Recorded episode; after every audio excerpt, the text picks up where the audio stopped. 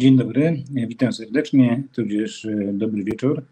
Rozpoczynamy e, program Sito Pyta mm, każdy piątek o 19 lub też e, o 20.34 środy na YouTubie.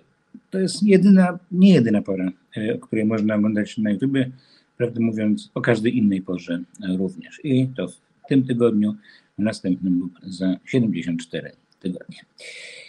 Dziś program realizuje Marcin. E, Marcin jest w siedzibie e, Resetu Obywatelskiego przy ulicy Andersa. Ja jestem w swoim mieszkaniu e, i to taki eksperyment na 23 programy.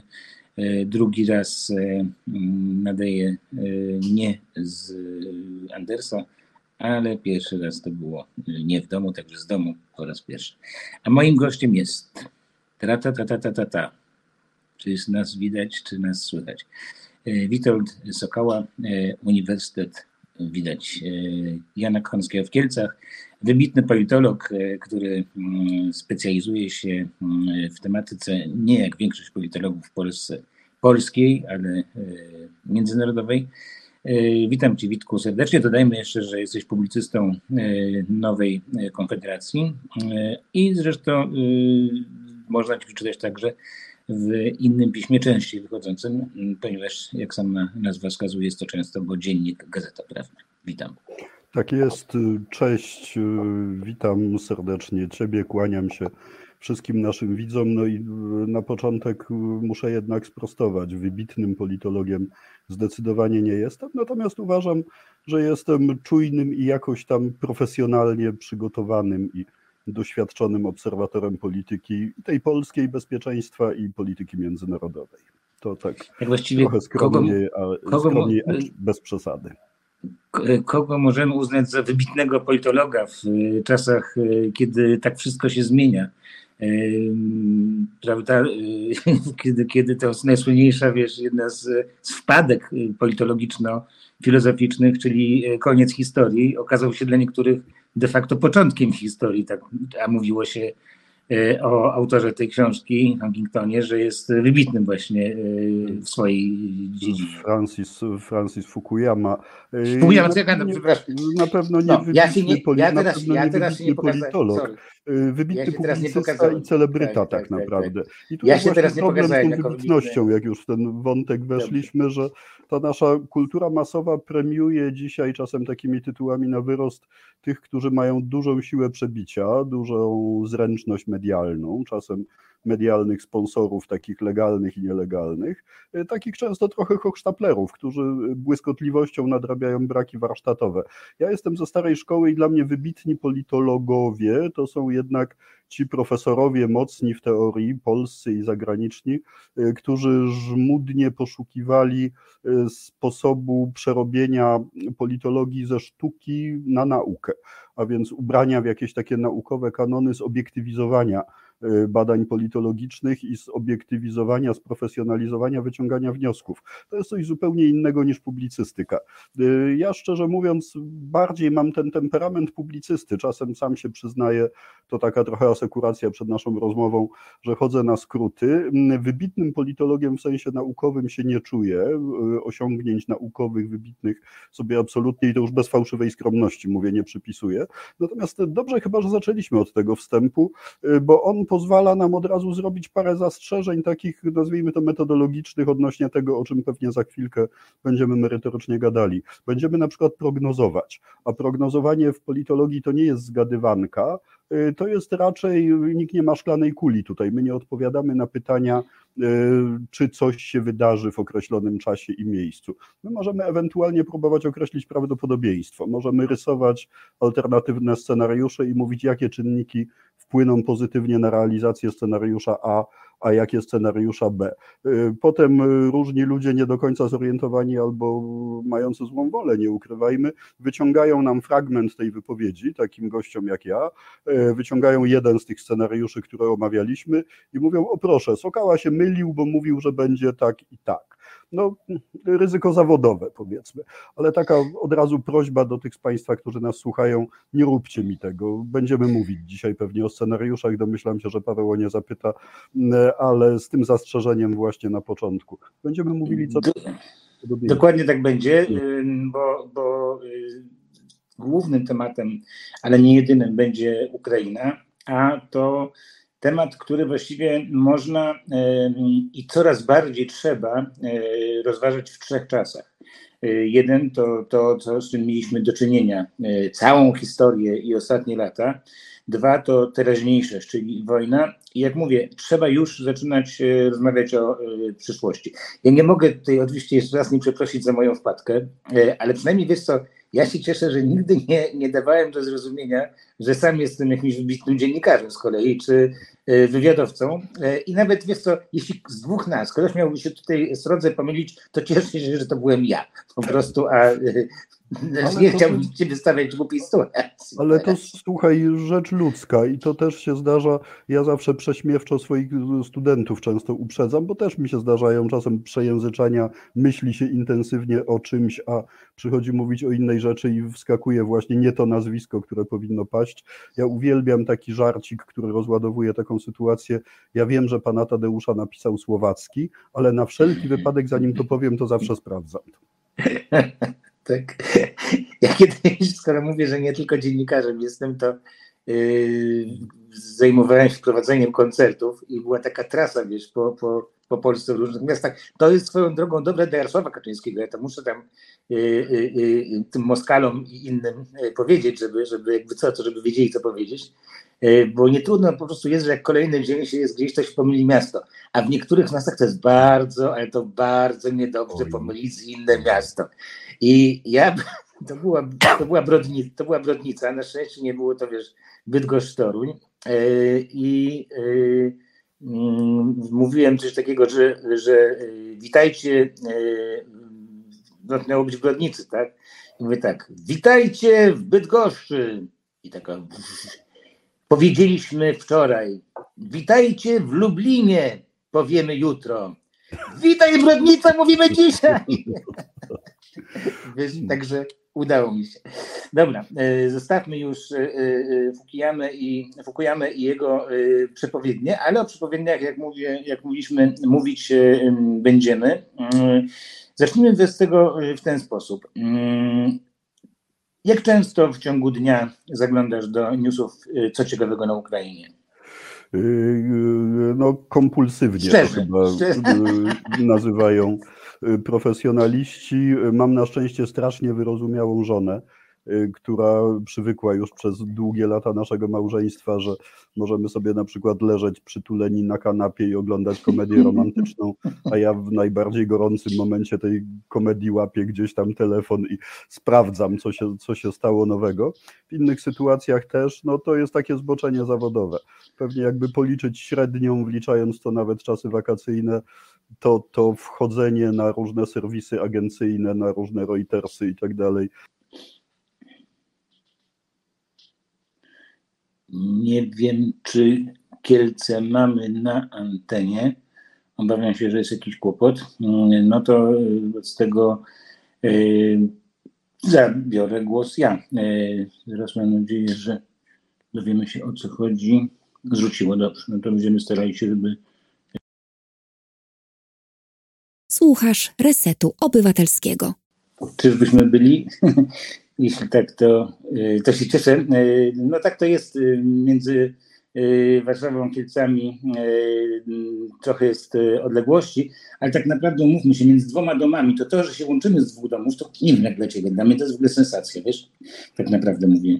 Strasznie się cieszę zresztą z tych możliwości technicznych, nawet jak ta technika czasem płata takie figle. To... Dobra, więc rozumiem, że to nie jest tak, że raz dziennie włączasz o 19.30 czy tam o 19 y, magazyn informacyjny, co tam się działo, dowiadujesz, tylko po prostu w zasadzie jest to ciągłe zerkanie, tak? Nie, magazynów informacyjnych, telewizyjnych to już nie włączam od dawna, bo tam z interesującej mnie branży żadnych sensownych wiadomości nie ma. Natomiast internetowe serwisy agencyjne to jest to, co przeglądam, tak jak powiedziałem, dosyć namiętnie i natrętnie o różnych porach dnia i nocy. Słuchaj, u nas był tutaj Wojtek Marchlewski, który mieszka w Kijowie i zajmuje się reformą edukacji w Ukrainie. I on opowiadał właśnie o życiu tam.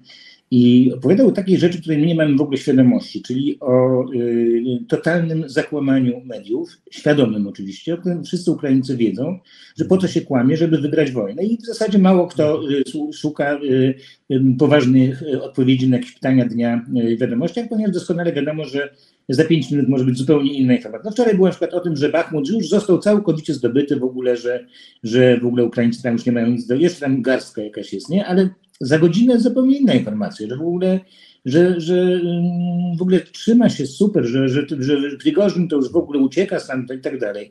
E, no i jak w tych, e, radzisz sobie właśnie mm, w tym, w tej, w tym konwulsyjnym, jak mówisz, e, zaglądaniu do mediów, z tym, że to w zasadzie może nie ma sensu po prostu, skoro nie, informacje są losowane.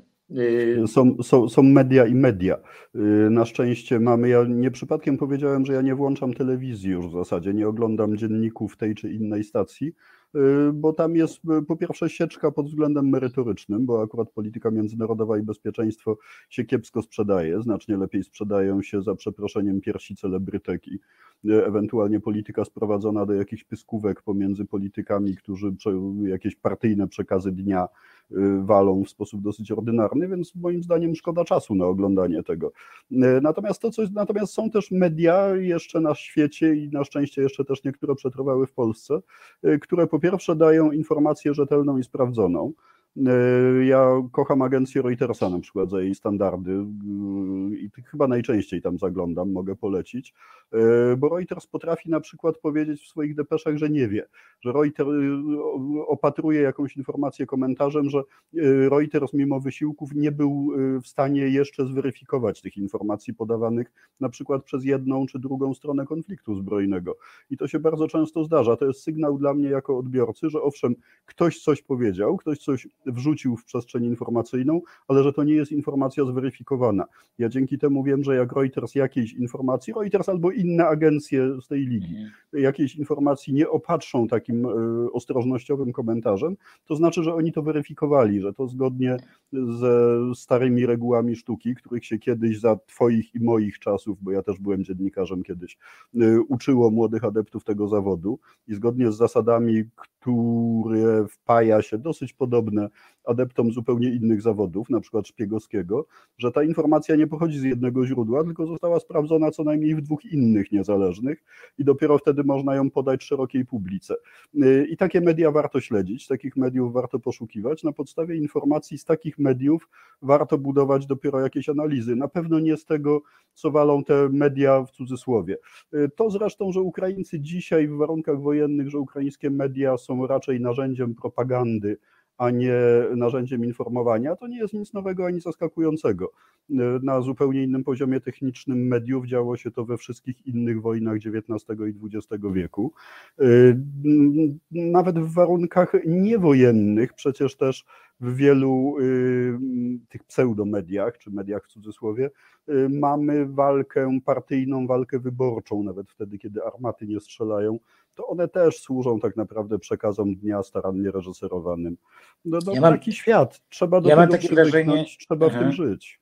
Ja mam takie wrażenie, że te właśnie ta propaganda, jak, jak złe byśmy mieli skojarzenia z tym słowem, e, to jednak propaganda wojenna e, ukraińska, która jak słyszę w po tylu miesiącach e, w Ukrainie nie robi wrażenia. Ludzie wiedzą o co chodzi po prostu, tak? Mm. Że, że jak, jak to czytać po prostu. E, jest robiona w kierunku e, Rosji, która też już wie, jak to czytać. I w zasadzie jedyną publiką, która tym się ekscytuje, jest na przykład taki kraj jak Polska, tak? Że o, tutaj właśnie przychodzą wiadomości, że już, już nasi, a właściwie nie nasi, a tak, a co, a śmak i po prostu no, dla e, portali horyzontalnych to po prostu jest marzenie po prostu, no, że, że już za pięć minut następna emocja, tutaj kolejna emocja, a jak to ktoś widzi, nie? A jaki tam Reuters, a jakie tam weryfikowanie, a po co, a komu, komu na co to w ogóle, tak? Także... Jest, jeszcze, jest jeszcze jeden mechanizm, przepraszam, że wejdę w słowo, który działa i w tych warunkach prawdziwej wojny, jaka toczy się w Ukrainie, ale kto wie, czy nie bardziej strasznie działa w warunkach tych quasi wojen partyjno-polityczno-wyborczych w krajach w miarę bezpiecznych i stabilnych. Y, to psychologowie na ten temat dużo mówią i ciekawie, y, pokazując mechanizmy, które sprawiają, że my najchętniej przyswajamy i wybieramy i traktujemy jako prawdziwe te informacje, które nam się wpisują w nasz światopogląd, w nasze uczucia, emocje, sympatię, więc jak ktoś jest na przykład przenosząc to na krajowe podwórko wyborcą PiSu yy, i już przywykł, że głosuje na ten PiS z jakichkolwiek powodów, to jak mu mówią w telewizorze, że PiS jest super, to on te informacje traktuje jako poważną, wiarygodną i tak, tak dalej. A nie daj Boże, gdzieś mu tam w tych mediach, które śledzi, przemknie informacja, że PiS jest B, to oczywiście powie, o Jezu, to kłamstwo, propaganda, manipulacja. Dla jasności, ja akurat posługuję się przykładem wyborcy PiSu, ale wyborcy wszystkich partii to mają, w większym czy mniejszym stopniu. Najczęściej ci wyborcy, którzy są kibolami tak naprawdę, swoi, czy członkami jakichś plemiennych, zupełnie emocji wyrazicielami, y, to oni tym bardziej. I to w lewo, w prawo, w centrum. Rozmawiamy, rozmawiamy o mediach. Ja zawsze przypominam sobie za późno, żeby nie za dużo rozmawiać o, o mediach w mediach, bo to bardzo interesuje ludzi mediów, ale niekoniecznie wszystkich innych, no, ale mam nadzieję, że ale jednak wiesz co, było... ale myślę, że nawet przepraszamy Państwa za ten być może y, przydługi, ale warto właśnie ludzi mediów, którzy mówią jak te media działają, czasem posłuchać, żeby może tak. trochę mniej dawać się nabierać potem mediom.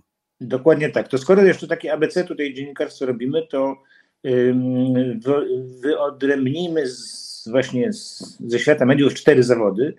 Jeden to jest pracownik medialny, media worker, mm. rozmawialiśmy przed chwilą o tych, czyli osobach, które siedzą w, w portalach i y, y, strzelają z pewnej części ciała kolejne, kolejne newsy. Następnie jest dziennikarz, czyli to jest ten ktoś, kim byłeś ty kiedyś, jak powiedziałeś, E, I są jeszcze redaktor i publicysta. Redaktor w dobrej redakcji e, stara się e, opracować materiały dostane przez dziennikarza, tudzież wydać coś, co ma do wydania, jakiś dziennik, czy, czy właśnie portal i tak dalej.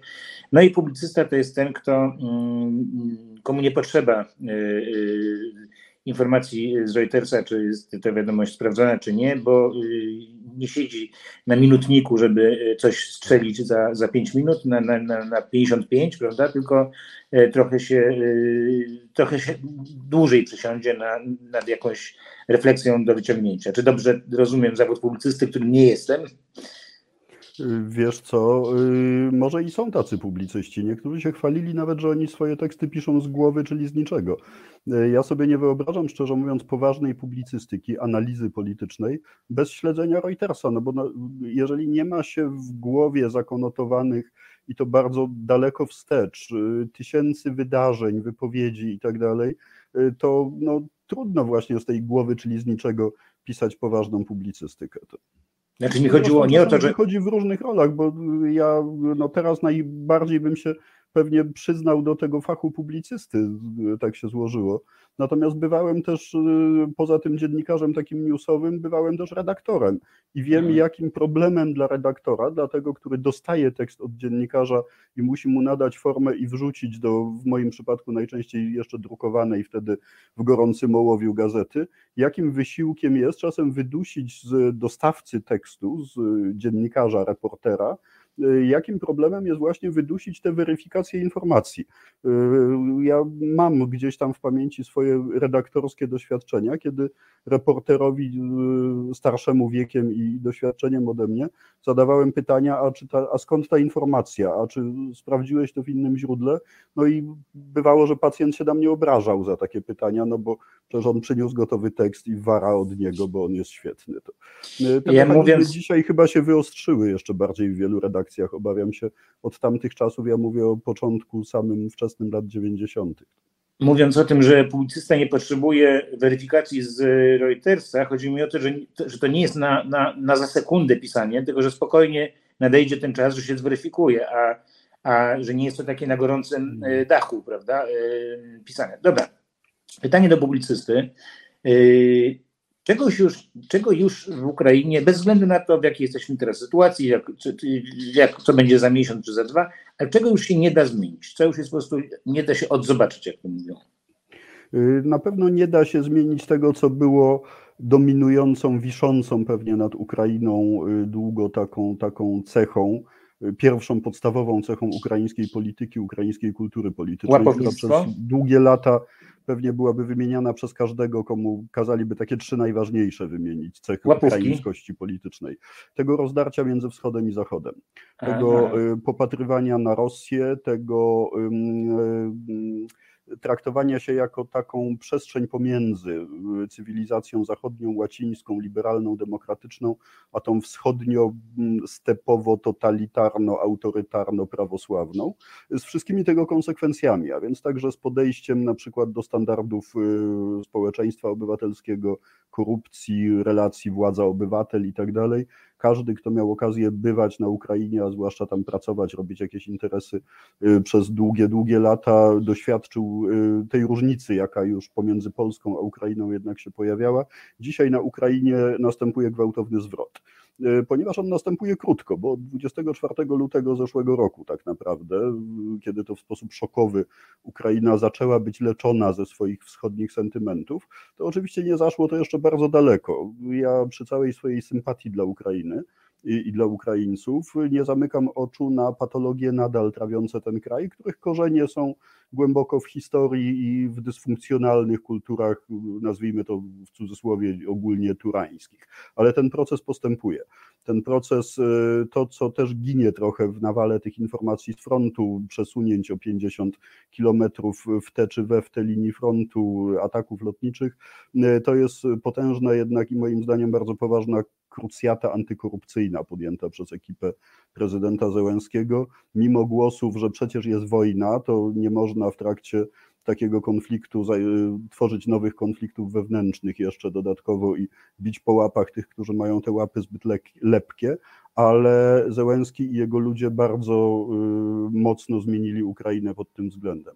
Robią to częściowo z przekonania, bo tak sądzę, o tym jestem dość głęboko przekonany prywatnie.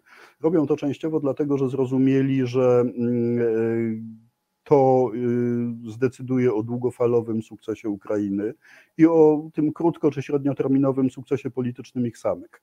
Y, I robią to też pragmatycznie, bo wiedzą, że jeżeli tych zaległości nie nadrobią, to y, marzenia o akcesji do zachodnich struktur mogą sobie włożyć za przeproszeniem w buty. I to jest ta pierwsza rzecz, której na Ukrainie już się nie odkręci. Ten proces został uruchomiony, trwa. Ja sobie nie wyobrażam w żadnym możliwym scenariuszu, żeby Ukraina zaczęła się z powrotem mm, rusyfikować w tym złym znaczeniu. Yy, i w ogóle rusyfikować, no bo gdzieś w tle tego yy, procesu cywilizacyjnego tak naprawdę, o którym mówię, jest też odwrócenie się Ukrainy od Rosji. Od Rosji no właśnie, jeśli można, jako... tak. jeśli można w tej sprawie jeszcze, zanim powiesz drugą rzecz, yy, to rzeczywiście no, Ukrai- że korupcja no, była no, hańbą Ukrainy, po prostu. To było, to było coś tak strasznego dla, dla, dla odwjazdu przez granicę. No, to ludzie, którzy, którzy byli w Ukrainie, e, na Ukrainie wówczas, e, tak. oddzielając e, doskonale o tym wiedzą.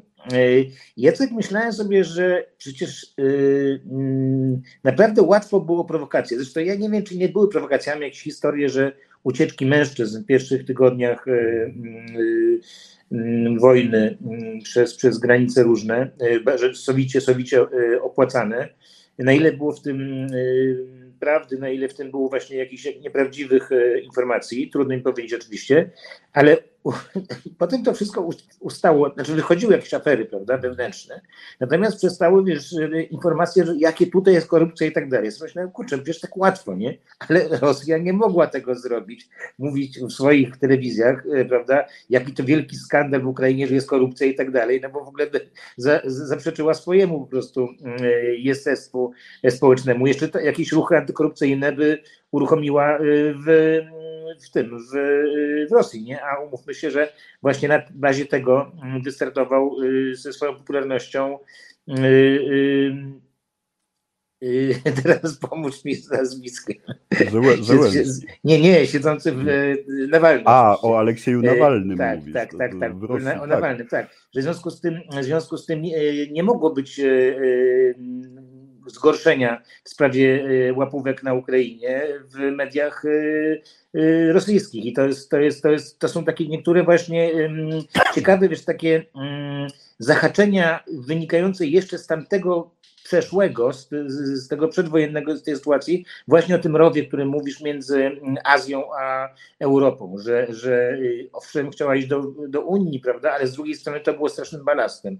I y, ja wiedziałem, y, nie wiem, od zawsze, jakoś tak, tak od 14 roku, może świadomie bardziej, ale od zawsze no, chciałem, żeby Ukraina y, była z nami w zachodniej Europie, ale wiedziałem, że łapownictwo, korupcja to jest po prostu rzecz, która przekreśla. I, I, rozmawiałem z tymi Ukraińcami i mówię, no ludzie, zróbcie coś, no, no jakieś założcie ruchy w tej sprawie, no pogadajcie, no, no, no, u nas to zawsze i to tak w ogóle takie... Tak, takie, nie, tak, da, takie... nie da się. Też słyszałem wielokrotnie tak, takie odpowiedzi. I teraz tak sobie myślę... Że... I tak teraz myślę, czy po prostu... Yy, no, trochę głupio mówić o wiesz, pozytywach wojny, nie? No, ale, ale właśnie tak, no, czy, nie, czy nie pozytywem wojny było to, że y, ktoś taki jak Zełański, czyli y, polityk, któremu ufa y, prawie że 100% narodu, miał po prostu mandat do tego, żeby po prostu ostro tutaj postępować w tej sprawie. I czy bez tego udałoby się? Wcale nie mam takiej pewności, przypominając sobie teraz z, z Zełenskim i z jego mandatem to jest w ogóle skomplikowana historia. E, i od razu też pewnie ktoś fuknie, że trwa wojna i nie ma co podważać legitymacji jego władzy, opowiadać złych rzeczy i tak dalej. No, mój zawód uważam polega między innymi na tym, żeby mówić prawdę, bez względu to, co uważam za prawdę, bez względu na to, czy to komuś zaszkodzi, czy nie, czy się komuś spodoba, czy nie. E, Zełenski tak naprawdę wtedy, kiedy wygrywał wybory prezydenckie, był kreacją określonych, bardzo skorumpowanych kręgów oligarchicznych. Kreacją zresztą świetną pod względem marketingu politycznego. Samo to wylansowanie go, przecież mało kto dzisiaj o tym pamięta, poprzez serial zatytułowany Sługa Ludu, w którym on zagrał y, no, niemalże Zełenskiego z późniejszych tak. lat i to tak przemówiło do wyobraźni Ukraińców, że faceta zupełnie nie mającego wcześniej inklinacji i doświadczeń politycznych wylansowało na lidera, który zgarnął pulę w wyborach prezydenckich. To z punktu widzenia marketingu politycznego to jest w ogóle cudo i yy, inni niż ja politolodzy, ci, którzy się zajmują właśnie tym marketingiem politycznym, to pewnie masę habilitacji na ten temat już napisali i napiszą. Natomiast yy, i gdyby nie y, Putin, gdyby nie Rosja i jej szaleństwo polityczne i strategiczne, Y, to historia mogła potoczyć się w zupełnie innym kierunku. Zełenski mógł pozostać marionetką różnych sił oligarchicznych, y, które y, dzięki tej wielkiej manipulacji społecznej mogły sobie z Ukrainy zrobić jeszcze dogodniejszy dla siebie folwark niż miały wcześniej. Zresztą duża część tych sił mrocznych stojących za Zełenskim wtedy to były siły bardzo mocno związane interesami z Rosją i pewnie to, tak na marginesie, stanowiło jeden z elementów sprawiających, że Putin przeliczył się fatalnie w swojej kalkulacji strategicznej, bo on zakładał, że te środowiska prorosyjskie w Ukrainie, także w bezpośrednim otoczeniu Zełenskiego, są znacznie mocniejsze niż się okazało. E, one okazały się słabsze zresztą także dlatego, że ukraińskie służby specjalne zawczasu je rozbiły, to, to inny wątek ciekawy, e, ale e, to mogło pójść w tym kierunku, że ta władza Zełenskiego mogła poprowadzić Ukrainę tak naprawdę do jeszcze większego chaosu, jeszcze większej korupcji i do większego związania z Moskwą. E, konia z rzędem temu, kto potrafi dzisiaj dokładnie i precyzyjnie wytłumaczyć, gdzie był ten punkt zwrotny i czym został spowodowany, że Zełenski i jego otoczenie, mm, wziąwszy władzę w dosyć szemranych tak naprawdę, jak na zachodnie standardy okolicznościach, postanowili Ukrainę prowadzić gdzie indziej. Trochę chyba nie mieli wyjścia, trochę Putin 24 lutego, a nawet wcześniej, ubiegłego roku, postawił ich w sytuacji bez wyjścia, skazał ich na walkę.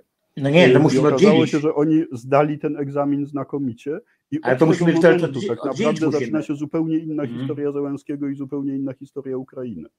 Nie, bo, bo, mówisz, że trudno powiedzieć, e, jaki to punkt. No, no to są dwie, dwie inne historie. Wiadomo, że punkt e, wybuch, wybuch na, na pełnoskalowy najazd. Ale, ale już tak, wcześniej ale zaczęły się reformy armii na przykład Y, no które, y, no bo po, wcześniejsze lata przecież, po 2014 roku, to jest w Ukrainie tak naprawdę działalność prawie całych elit politycznych, wszystkich, także tych ludzi, którzy dzisiaj stoją przy Zełenskim, y, które służyły demontażowi armii, temu, żeby wydać Ukrainę de facto jeszcze łatwiej na łup Rosji, gdyby ta zdecydowała się robić następny krok. To zadziałało w 2014 przy aneksji Krymu i przy władowaniu się w Donbas Rosjan, ale potem było przez jakiś czas jeszcze kontynuowane. Dość niepostrzeżenie dla świata i dość niepostrzeżenie dla Rosjan otoczenie Zełenskiego zaczęło odwracać ten trend y, kilka czy kilkanaście miesięcy przed wojną. Na szczęście zdążyło uzyskać już na tyle porządne efekty, dzięki y, współpracy z sojusznikami zachodnimi, zwłaszcza ze Stanami Zjednoczonymi, ale też z Brytyjczykami, Kanadyjczykami, gdzie diaspora ukraińska odegrała swoją rolę, że okazało się, że 24 lutego i w kolejnych tygodniach Ukraina nie rozsypała się jak domek z kart. Ataki rosyjskie zostały odparte, no i mamy to, co mamy dzisiaj ale to jest nauka z punktu widzenia takiego mm, trochę historiozoficznego, trochę szerszego spojrzenia na politykę, to pokazuje, jak niewiele trzeba czasem, jak ta fala historii, tocząc się niekiedy po drobnych kamyczkach, potrafi w sposób zaskakujący zmieniać bieg. Jak sądzisz, y, kiedy y, Putin y, zaczął sobie pluć w brodę i zrozumiał, że popełnił największy błąd swojego życia? Bo, ja wiem, bo jedną rzecz... No właśnie, no właśnie. Czy, to, czy on to, jeszcze to, to, tak. To, to, to, tak. to jest fascynujące pytanie. Natomiast no, niewątpliwie popełnił. I to jest też ważna nauka uniwersalna, którą warto z całej tej historii wyciągać, e, bo ewidentnie Putin zakładał, że to będzie spacerek, że to będzie coś, co umocni jego władzę. E, był niewątpliwie, jak każdy władca autorytarny, słuchajcie, kandydaci na autorytarnych władców, was, was też to spotka na mniejszą czy większą skalę, jak pójdziecie tą ścieżką. Władca autorytarny, władca, który rządzi przy pomocy strachu, terroryzuje nie tylko swoich poddanych, ale terroryzuje też swój aparat informacyjny, swoich wewnętrznych i zewnętrznych szpiegów, policjantów i tak dalej. I y, tu był ewidentnie ten przypadek, że jeżeli nawet jakiś bystry porucznik rosyjskiego wywiadu y, pisał meldunek w Kijowie, że Ukraińcy poważnie zmodernizowali armię, że wcale nie marzą o tym, żeby być inkorporowani przez Rosję, a jeżeli jakiś jego kolega, kapitan pracujący w Brukseli, Berlinie, Waszyngtonie i tak dalej, pisał, że Zachód zachowa się tym razem inaczej niż w roku 2014 najprawdopodobniej, bo wyciągnął wnioski z tamtych czasów, bo został po drodze wkurzony parę razy przez Putina niemożebnie takimi rzeczami jak na przykład wysadzanie przez GRU magazynów amunicji w Czechach i tak dalej, i tak dalej, e, to te meldunki e, oficerów wywiadu z pierwszej linii, zanim dotarły na biurko Putina, to były po drodze przez kilku majorów majorów, paru pułkowników i ze dwóch generałów, poprawione tak, żeby wyglądały trochę ładniej. W związku z czym na biurko Putina dotarły już meldunki takie, że właśnie Ukraina się rozsypie, Zachód zajmie się malowaniem kolorowymi kredkami pacyfistycznych haseł na chodnikach i wszystko pójdzie gładko, zgodnie. Jednocześnie meldunki z armii y, informowały prawdopodobnie cara, że armia jest świetna, zwarta, gotowa świetnie wyszkolona i wcale nikt już nie kradnie benzyny, amunicji i sortów mundurowych, żeby je sprzedać na czarnym rynku. I nieprawda, że w praniu się okazało zupełnie inaczej. No i tak właśnie Putin się przejechał na tych błędnych założeniach wewnętrznych. Tak. Natomiast wracając do naszego poprzedniego wątku napoczętego i do Twojego pytania, to ja nadal nie wiem, czy on zrozumiał, że te meldunki, które docierają do niego na biurko, są nadal zafałszowane, bo jego zachowania wskazują, że on jest nadal utrzymywany przez swoje otoczenie w przekonaniu, że on może tę wojnę wygrać. Halo, halo. Mamy, mamy mały kłopot, niestety. Tak, cała ta nowoczesność w domu i zagrodzie jest super pod warunkiem, że ktoś nie dzwoni, no a też nie, nie mogę, nie mogę ale nie, chyba, ale powiedzieć. Z tego, co widzę, co nam pan realizator Dobrze. potwierdza, więc ja sobie tę okay. historię, Dobrze. jakie błędy Jedziemy dalej. Mhm. popełnił, właśnie dokończyłem. I odpowiadając na Twoje pytanie, jeszcze raz powtórzę, ja wcale nie jestem przekonany, czy Putin dzisiaj ma świadomość powagi sytuacji. A ta sytuacja z rosyjskiego punktu widzenia jest diablo poważna. Ten kraj jest na równi pochyłej. Ta równia pochyla się coraz bardziej, a na jej końcu jest przepaść. Rosja jedzie dzisiaj ku przepaści na własną prośbę. A całe finanse idą nie na ratowanie kraju, tylko na jeszcze więcej broni, jeszcze więcej poboru, tak. kompletnie bez sensu. No, jakaś, jakaś, jakaś, jak to ktoś powiedział, żadnego planu B. Jak można startować z jedną z największych wojen w ciągu ostatniego kilkudziesięciolecia, nie mając planu B? No to jest śmieszne. A jeszcze też a propos tego, co mówisz, że doniesienia na temat stanu wojny, wojska czy z wycieczenia wywiadu były malowane jak trawa na przyjazd towarzysza sekretarza, no to jeden fakt taki nie był, czyli że tuż przed ostateczną decyzją, zresztą którą chciał z jakichś tam powodów dość jasnych do określenia z siebie zdjąć jako jedynej osoby, tam jeszcze miał szansę, ponieważ nie kto inny, jak szef wywiadu, dawał wyraźnie do zrozumienia, żeby tego nie robić. No, szef wywiadu się odważył, żeby mu to powiedzieć, tak? E, no i został, i został publicznie Siergiej Nareczkin przeczołgany i upokorzony. No właśnie, dobra, zostawmy już, e, e, zostawmy już Putina. Chciałem Cię spytać teraz, właśnie mówiłem, że o trzech czasach możemy rozmawiać. Było o przyszłości, było o, o wojnie. Czym będzie Ukraina mm, w Europie? Y, kraj, który ma no, najlepsze y, uzbrojenie z, z wszystkich, y, mnóstwo premierowych rzeczy, które w ogóle jeszcze nigdzie nie używano, z, z całego po prostu, powiedziałbym, kafeterii od francuskich przez niemieckie, brytyjskie, jakieś nowości, amerykańskie oczywiście, polskie, koreańskie, no to w ogóle jak, jak w sklepie, jak, jak, jak, jak w, w dobrym supermarkecie, w, w tak zwanym, w każdym sklepie z z czym to było? Z y, czołgami, czy tam z y, mundurami, no wiemy o czym, do czego nawiązuje. Mm. E, czym będzie jednocześnie mając najlepiej uzbrojoną, najlepiej y, wyszkoloną, bo na żywo, na, na, na teatrze, w teatrze wojny po prostu armię.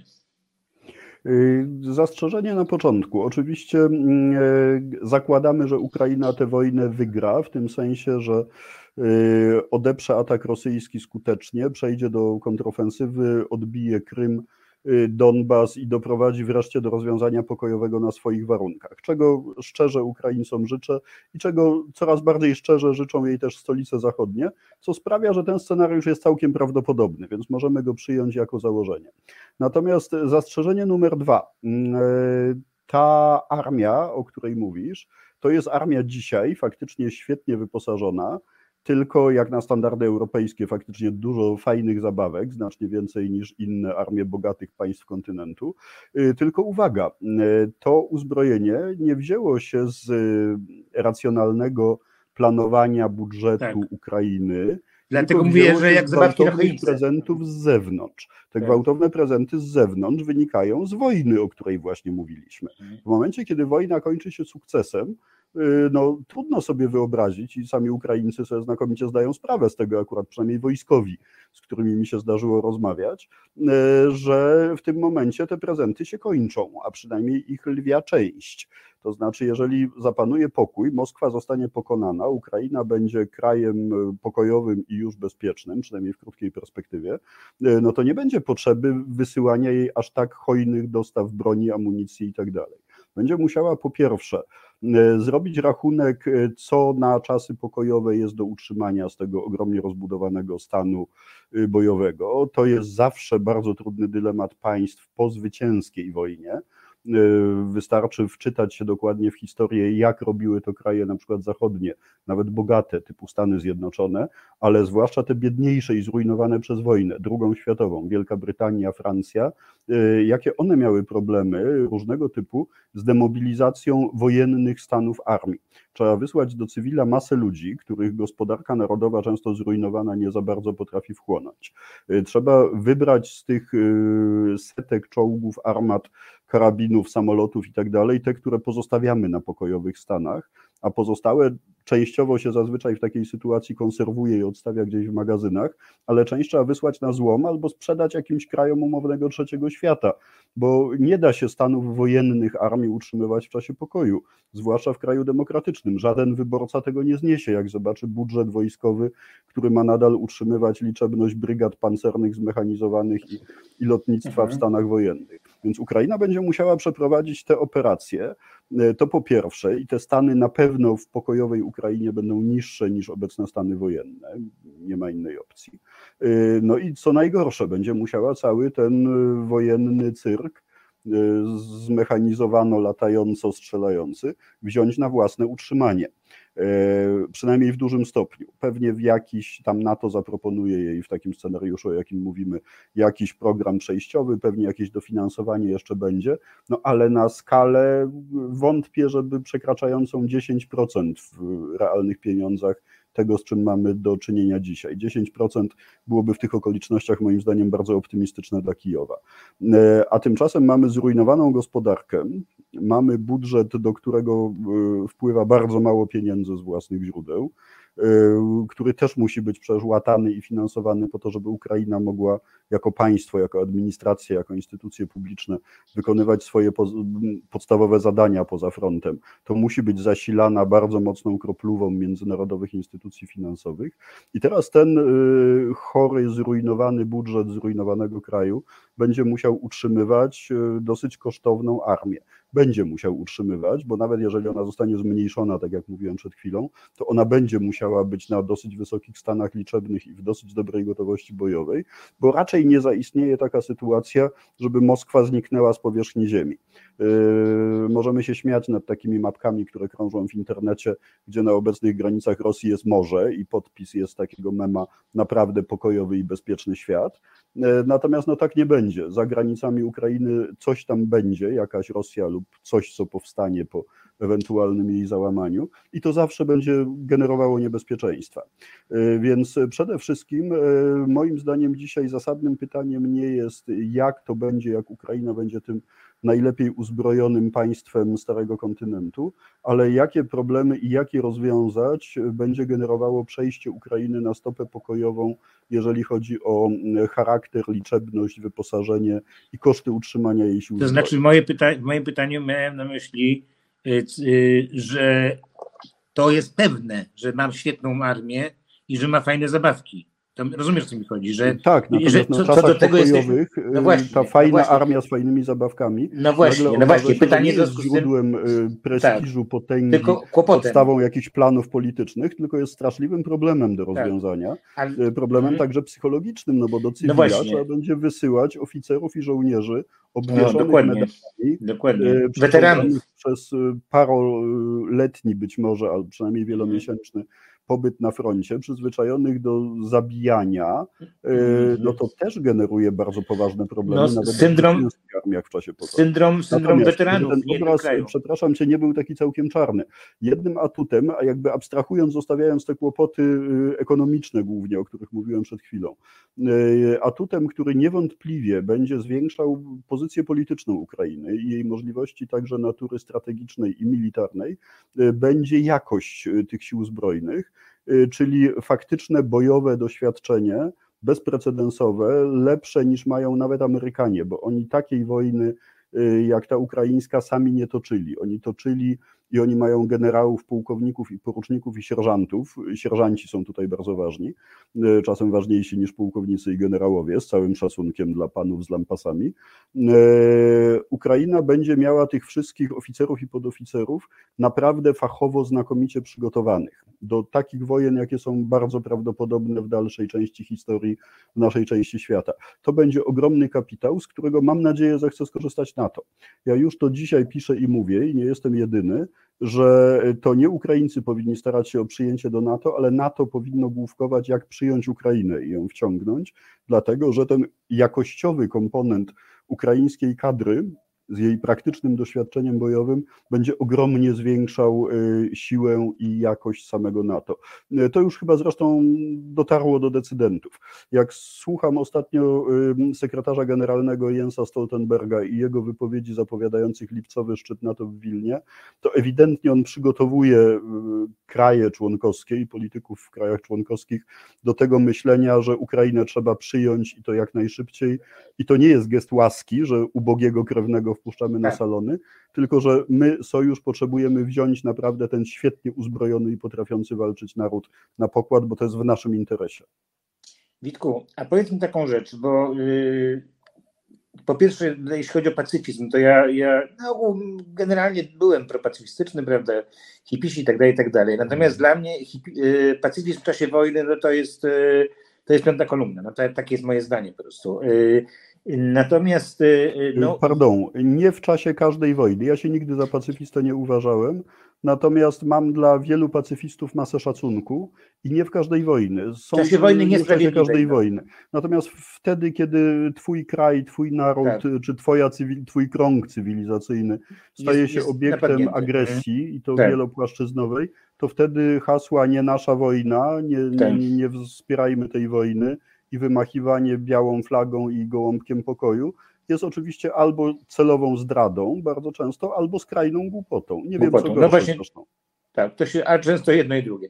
E, często, e, także, także zgadzamy się do tego mm, i mm, no, takie ruchy ala pacyfistyczne, też bez względu na to, czy to jest poziom e, inteligencji ich, czy, czy, czy, czy przynależności, są przeciwko temu, żeby. To nie nasza wojna, no to, to, to właśnie to, co mówisz, tak, żeby nie, do, nie dozbrajać, że dozbrajanie będzie e, powiększało, że zatrzymać e, e, i tak dalej. I teraz mam takie pytanie. Powiedzmy, że z, wojna się skończy pozytywnie, nie będzie już trzeba w budżetach państw przeznaczyć pieniędzy na zbrojenia Ukrainy, ale trzeba będzie, kto wie, czy nie większe, na postawienie tego, na pomoc w postawieniu tego kraju y, na nogi. I mm, czy przypadkiem dla właśnie dla społeczeństw y, y, zachodnich, nie wiem, Stanach i tak dalej, informacja, że przestaje, przestaliśmy zbroić, ale teraz tyle samo będziemy płacić na to, żeby na odbudowę, na sprawy właśnie jakichś, jakichś takich no, rozwiązań w ogóle strukturalnych typu, typu właśnie rolnictwo i tak dalej, i tak dalej, czy po prostu już nie, nie, nie usłyszymy z tamtej strony, z tamtej strony basta, ile można, tak? Co to wszystko zależy od tego, jak to zostanie zorganizowane i jak to zostanie też sprzedane wyborcom. Mhm. A jak można by? Ja myślę, że pewne analogie historyczne tutaj są cenne. Yy, bo tak, yy, na wojnie niby daje się zarabiać, ale to jest yy, najczęściej po pierwsze trudne, po drugie to nie jest tak, że ten bilans bezwzględnie w krajach nawet tak ustawionych w globalnej układance jak Stany Zjednoczone zawsze wychodzi jednoznacznie pozytywnie. To, że na przykład, bo tak, Amerykanie na przykład na drugiej światowej, częściowo już na pierwszej, ale najbardziej na drugiej, zbudowali swoją pozycję mocarstwową politycznie i zbudowali swoją potęgę gospodarki to jest w miarę bezdyskusyjne. Czyli na wojnie da się zarobić na różny sposób, ale najpierw trzeba wydać, żeby potem y, włożyć, żeby wyjąć. Y, na odbudowie natomiast daje się zarabiać znacznie lepiej, bo odbudowa to jest biznes, jeżeli odpowiednio się ten geszeft ustawi. W związku z czym to nie jest przypadek, że dzisiaj już bardzo różne kraje, nie tylko Amerykanie, Kanadyjczycy, Brytyjczycy, ale także Niemcy i Francuzi i uwaga Chińczycy, bo przecież po to Lihui przyjechał właśnie y, w tym tygodniu na Ukrainę, y, zaczynają bić się o swój kawałek tortu, o swoją możliwość udziału w odbudowie Ukrainy. No przecież nie po to, żeby wydawać ciężko zarobione pieniądze podatników w tych krajach w sposób charytatywny, tylko po to, żeby robić biznes, żeby zarobić na tej odbudowie. Popłyną ogromne międzynarodowe fundusze, organizacji międzynarodowych, państw, funduszy prywatnych, ale na tym zarobią firmy, które potem sprzedadzą swoje technologie e, i które odprowadzą te pieniądze w końcu w postaci podatków do swoich budżetów krajowych. E, historia różnych odbudów powojennych, także odbudowy Niemiec, na przykład zachodnich po II wojnie światowej, przy udziale bynajmniej nie charytatywnego przecież planu Marszala, generała skądinąd, nie ekonomisty, a mimo to pięknie zadziałało. Chciałbym mieć takich generałów w Polsce. E, którzy mają zmysł e, ekonomiczno-organizacyjny, taki jaki miał George Marshall, e, ojciec i symbol tego projektu. Ale takie analogie pokazują, że na odbudowie daje się zarabiać.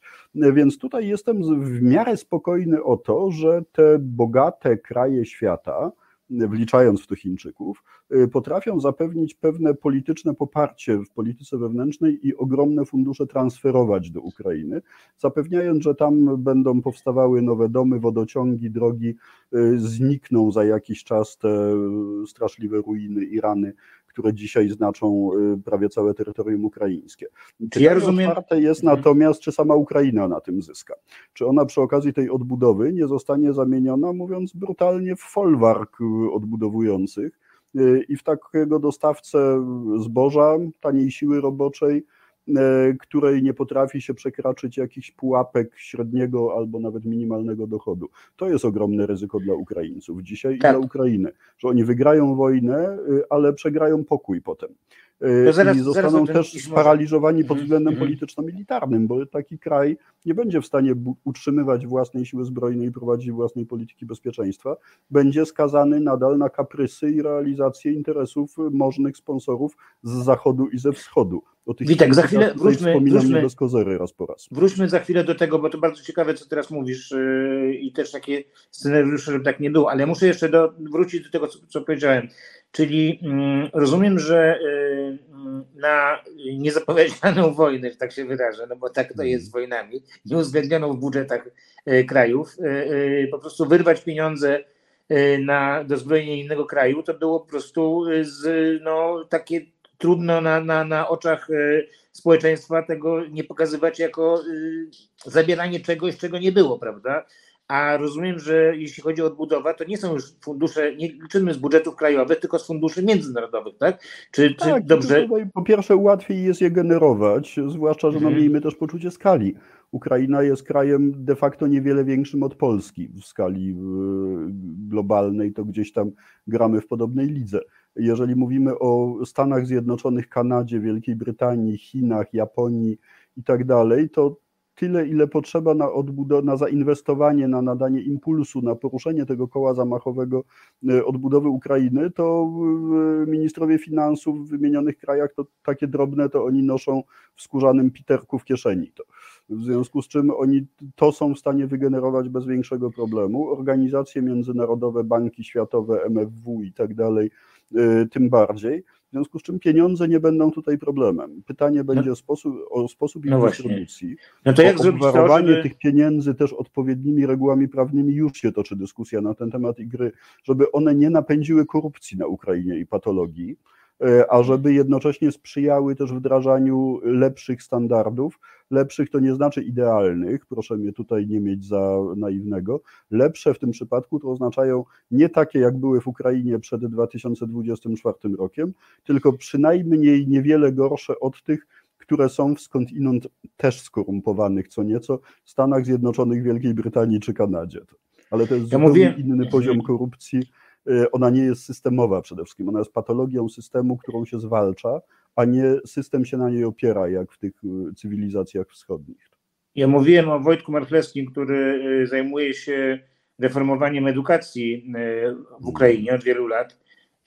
I to jest taki softowy temat, prawda, w stosunku do wojny. No, pozornie.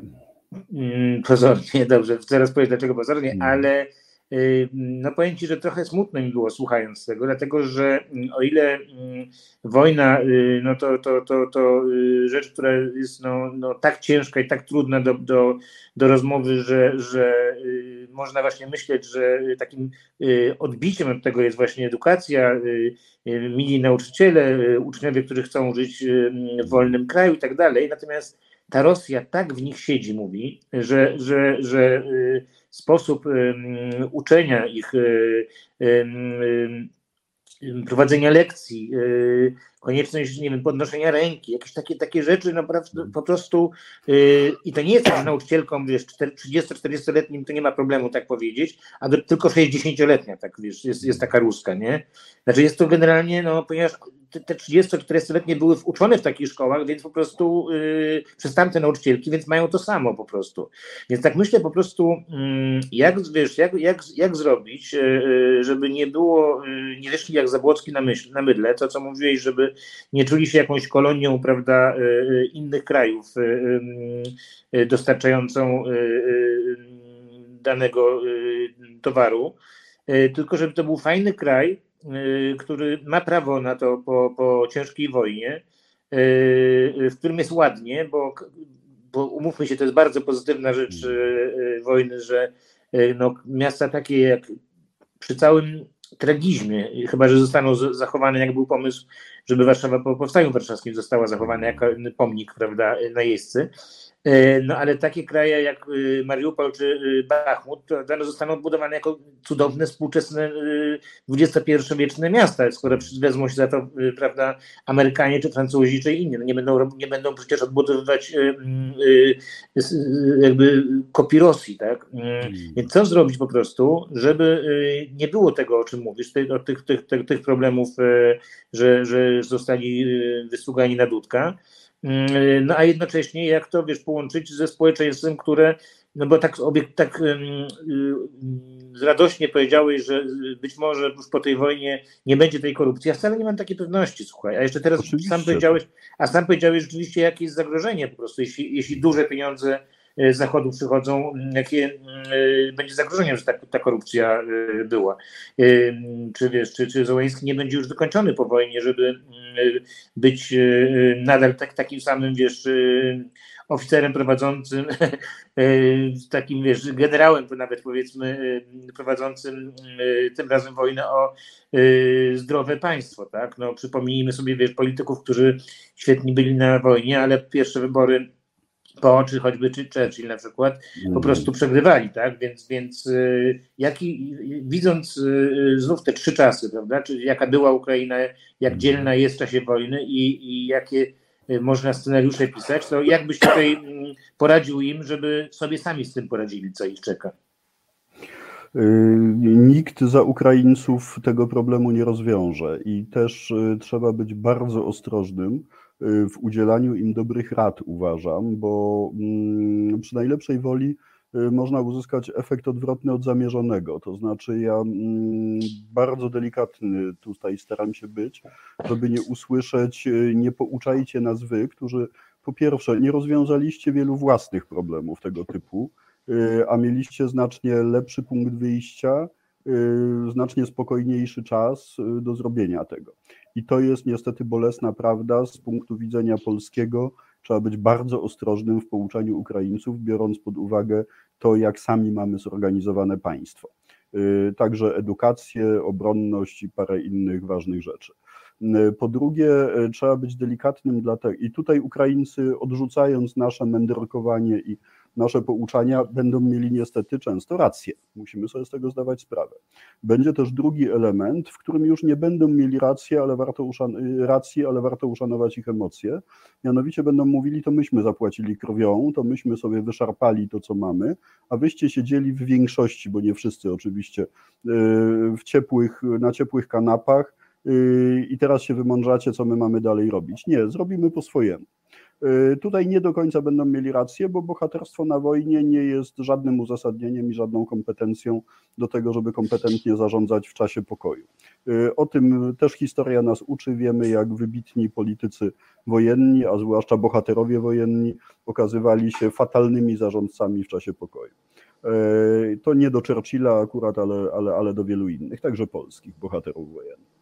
E, więc tutaj Ukraińcy pójdą swoją drogą i należy im na to pozwolić i nie dziwić im się, uważam. Nawet jak mają popełnić błędy, popełnią, to popełnią na własny rachunek. E, natomiast nie należy. No, chyba znowu powiedziałbym Pelce, dajcie Kielce, e, ale mamy przerwę, no to, to, ja wiem, że to po prostu system nam pokazuje, że nie można tylko gadać, także trzeba trochę zagrać. Kawa w kawiarni kosztuje cię więcej niż miesięczne wsparcie resetu. Prosty wybór, prawda? Wejdź na resetobywatelski.pl i kliknij w Obywateluj z nami. To zespół Nefex, y, naprawdę zespół niesamowity, zespół, którego nikt na świecie nie zna poza widzami Resetu Obywatelskiego, natomiast on owszem zna zespół Rage Against the Machine. Dobrze, wracamy do naszej y, rozmowy i do to, y, Pawle, symulacji. Tak? Pozwolisz mi w tym momencie wykorzystać swoją lekcję z samego początku o Brodnicy i Bydgoszczy. Dobrze? Tak. Tak. Drodzy Państwo, y, zrobiliśmy tę przerwę, udając awarię techniczną internetu, y, żeby pokazać Wam tak naprawdę, zilustrować to, o czym mówimy, bo nieważne, kto na Ukrainie i w jaki sposób odbuduje Mariupol, Bachmut, jaka będzie architektura i tak dalej, ważne, kto w tym kraju założy sprawny, szerokopasmowy internet, mm. wdroży się 5G, 6G, czyli na przykład to znowu kamyczek w nasze podwórko, z czym my sobie poradzić nie możemy, no bo tak, proszę bardzo, w centrum Warszawy siedzi sobie pan redaktor, w centrum wojewódzkiego miasta siedzi sobie jego rozmówca e, i okazuje się, że im się łącza od czasu do czasu rwą.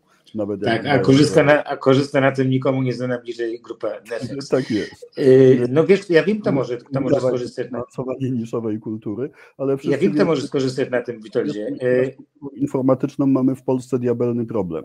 I to nie jest kwestia tylko tego, żebyśmy sobie mogli na łączach gadać, ale to jest za chwilkę kwestia przesyłania w czasie rzeczywistym potężnych pakietów danych nowoczesnej gospodarki XXI wieku, także do obiektów ruchomych, a nie tylko stacjonarnych a więc przez falę radiową i tak dalej, i tak dalej. To, to jest jeden element, który decyduje dzisiaj o postępie cywilizacyjnym i o możliwościach dalekiego kraju. I to jest pierwszy, danego kraju. I to jest pierwszy fundamentalny problem, przed którym stanie Ukraina, w jaki sposób, na czyich warunkach i do jakiego stopnia ona wskoczy w ten XXI wiek, a nie pozostanie krajem no rolniczo-przemysłowym, Y, łanów, zboża. I no nie, nie, nie, nie, nie. Znaczy, tu na pewno wygra, tu na pewno wygra na tym, ponieważ tak jak powiedziałem, miasta nie będą wyglądały jak y, rekonstrukcje y, sowieckich osiedli, czyli dotychczas. No widzimy w co, w co wpadają te bomby tragiczne, że, że mm, rodziny, prawda, już teraz może mniej, ale rok temu, prawda,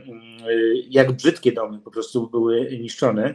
E, często, mm, więc y, na pewno ta, ta y, odbudowa y, będzie w stronę nowoczesności, tu na pewno wygrają na tym. To jest, to jest dla mnie po prostu... Podkreślam o nowoczesności architektury. Daj im Boże. Nie tylko, no nie tylko. Jestem, jestem przekonany, jak będzie miasto budowane, jak będzie budowane miasto, no to na, na, na, na wszystkim nowoczesnym. Wiesz, a jeszcze mało tego. Że na pewno tam położą odpowiedni światłowód i odpowiedniego Oczywiście, że tak. Oczywiście, że tak. Znaczy, wiesz, no, za, wiesz, zależy, y, bo tak sam powiedziałeś, że mm, to może być troszkę tak, że będzie to y, poszatkowane przez różne kraje jako coś negatywnego, nie?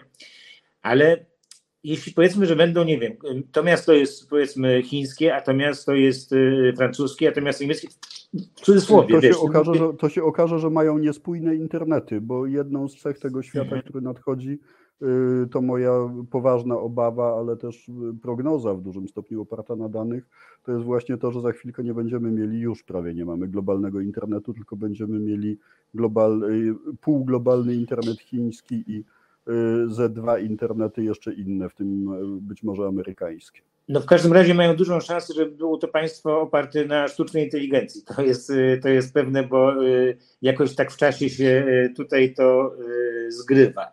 Y, posłuchaj. Natomiast teraz, no. uznajmy, że ten temat zamknęliśmy, no może podpisując mały protokół rozbieżności w takim razie, ale nie o y, nasze dociekania szczegółowe tutaj chodzi. Bo chciałbym o drugim aspekcie tej nowoczesności i jednocześnie szans Ukrainy powiedzieć. To jest ta edukacja, o którą już zahaczyliśmy w naszej rozmowie. Edukacja rozumiana bardzo szeroko, nie tylko jako edukacja podstawowa, komfort dzieci w szkołach, mentalność dzieci i nauczycieli, to jest wszystko pierońsko ważne, Natomiast y, Ukraina stanie tutaj przed wyzwaniem, z którym my się też borykamy i przegrywamy niestety. Mianowicie, jak zapewnić edukację XXI wieku wysokiej jakości prorozwojową.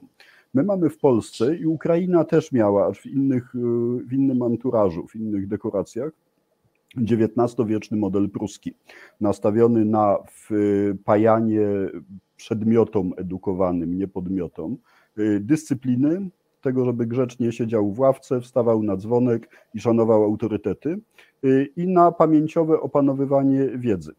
Y, I na marne próby w naszym wypadku żenienia edukacji i nauki z praktyką, która sprowadza się do tego, że na wielu polskich uczelniach, wiem co mówię, bo jestem niestety częścią tego systemu i trochę mi wstyd z tego powodu, na wielu polskich uczelniach praktycznych rzeczy usiłują uczyć teoretycy, którzy praktycy nigdy, praktyki nigdy w życiu nie widzieli na oczy, w związku z czym uczą biednych studentów czy uczniów na pamięć podręczników napisanych 20 lat temu, a, albo przepisanych z podręczników napisanych 50 lat temu.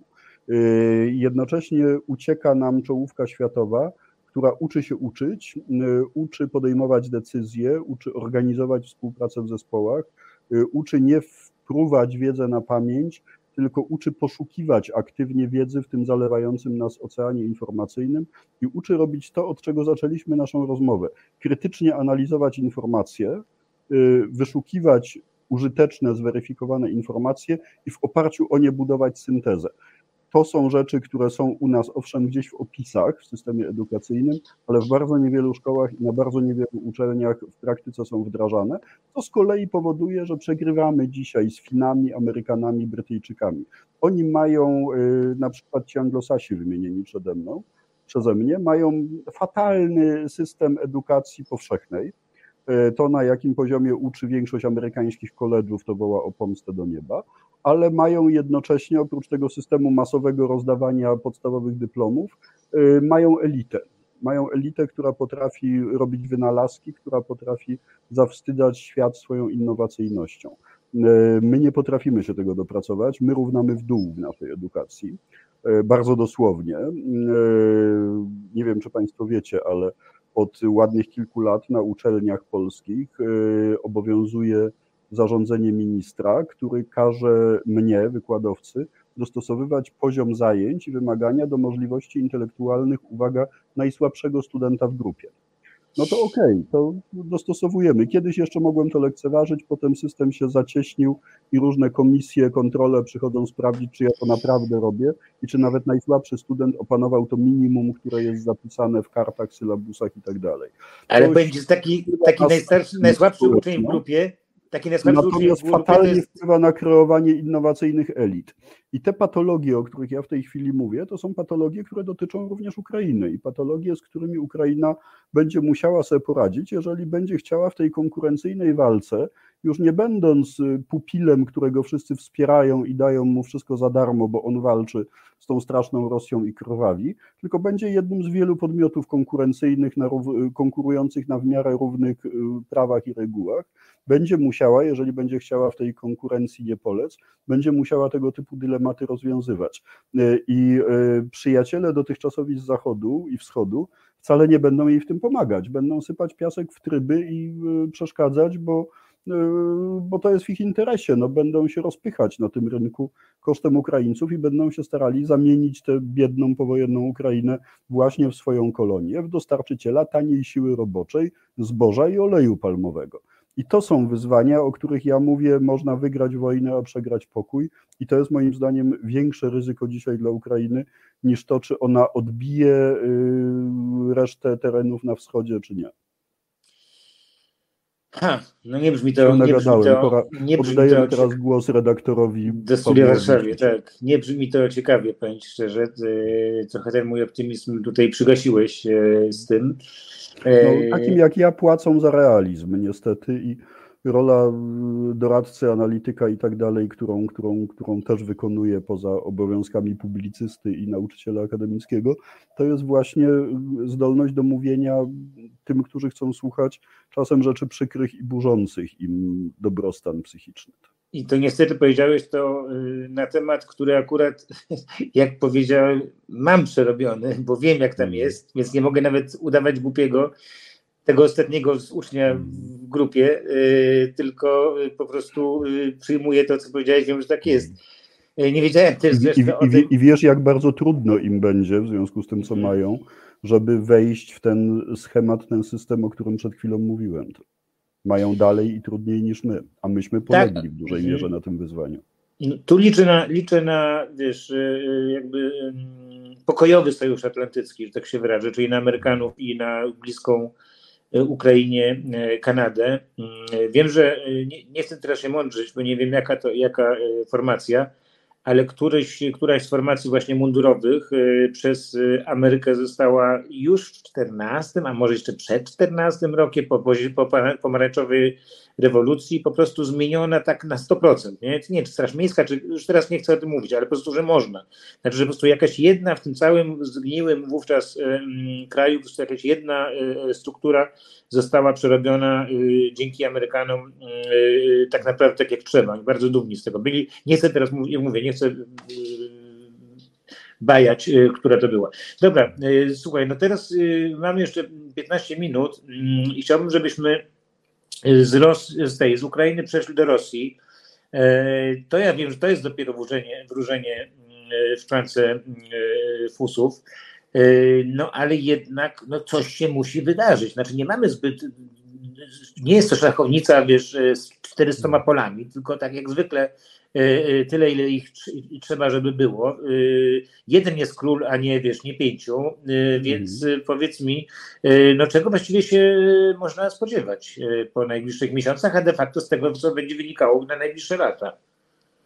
Znaczy, mm, scenariuszem najbardziej prawdopodobnym, cały czas pozostając w tej konwencji, którą zapowiedziałem na początku, scenariuszem najbardziej prawdopodobnym dla Rosji, moim zdaniem, czyli takim, za którym dzisiaj przemawia najwięcej czynników, które możemy zmierzyć, zważyć, zaobserwować.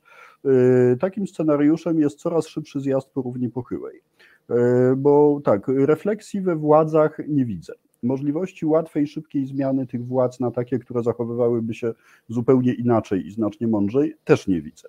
W związku z czym będzie tak samo jak do tej pory, tylko bardziej.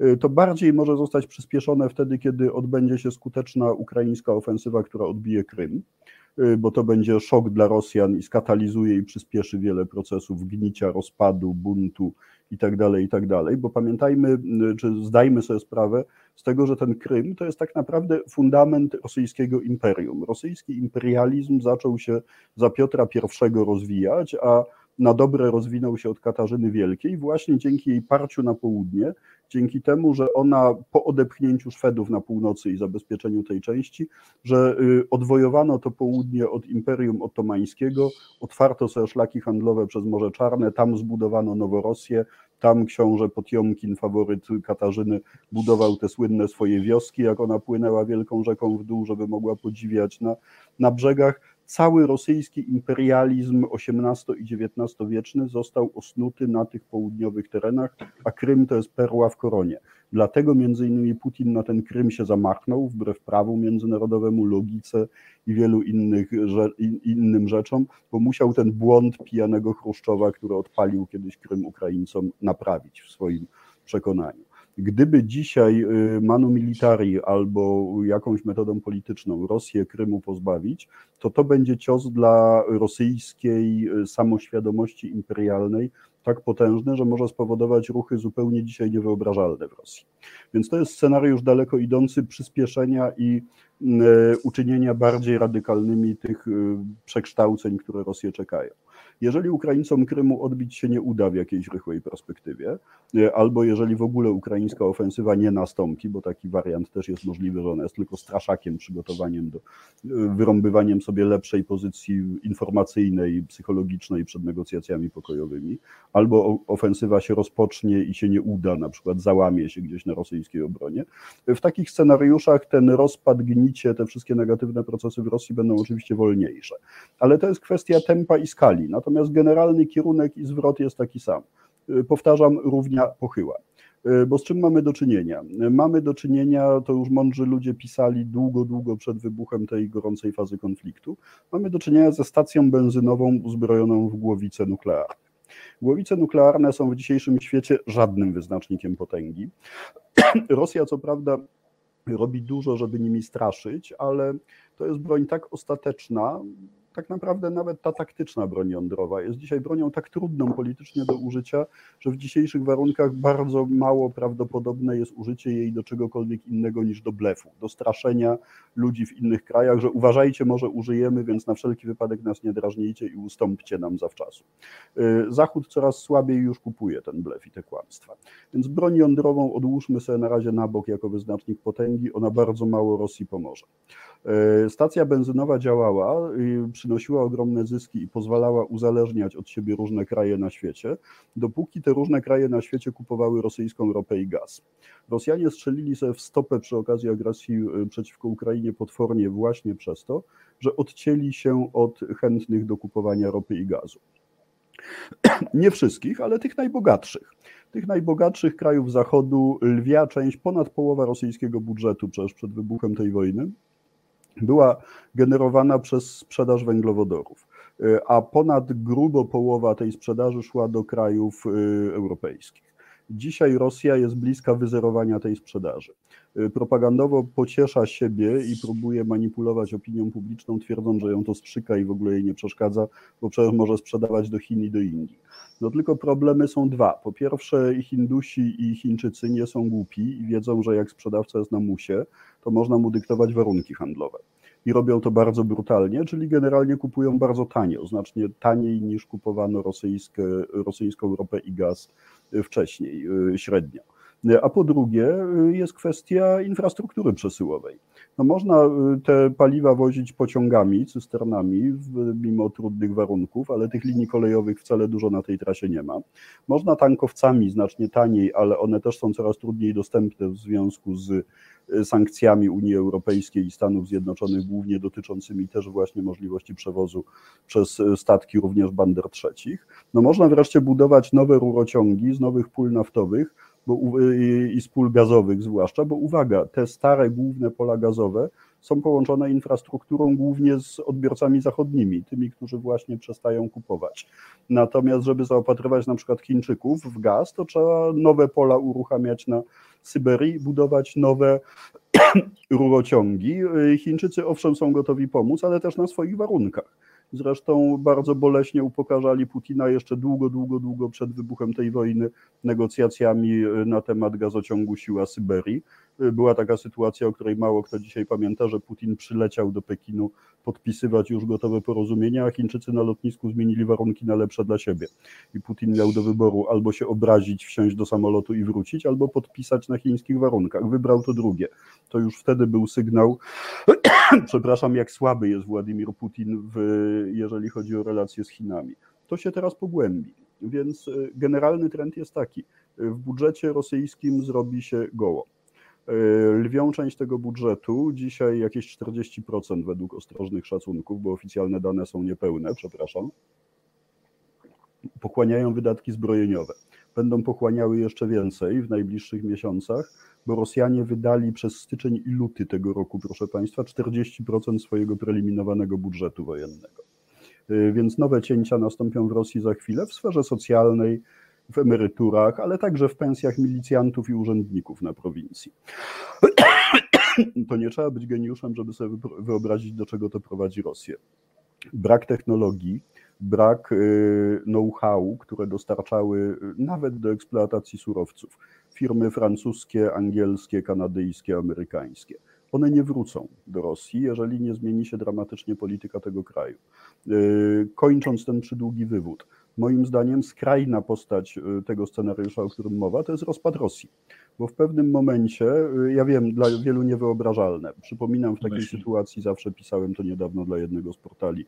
Ja pamiętam czasy, przełom lat 80. i 90., kiedy nikt poważny, żaden ze specjalistów nie wyobrażał sobie rozpadu Związku Radzieckiego. Stało się w ciągu kilkunastu miesięcy. Dzisiaj wszyscy, prawie wszyscy dookoła mi mówią, że nie wyobrażają sobie rozpadu Rosji.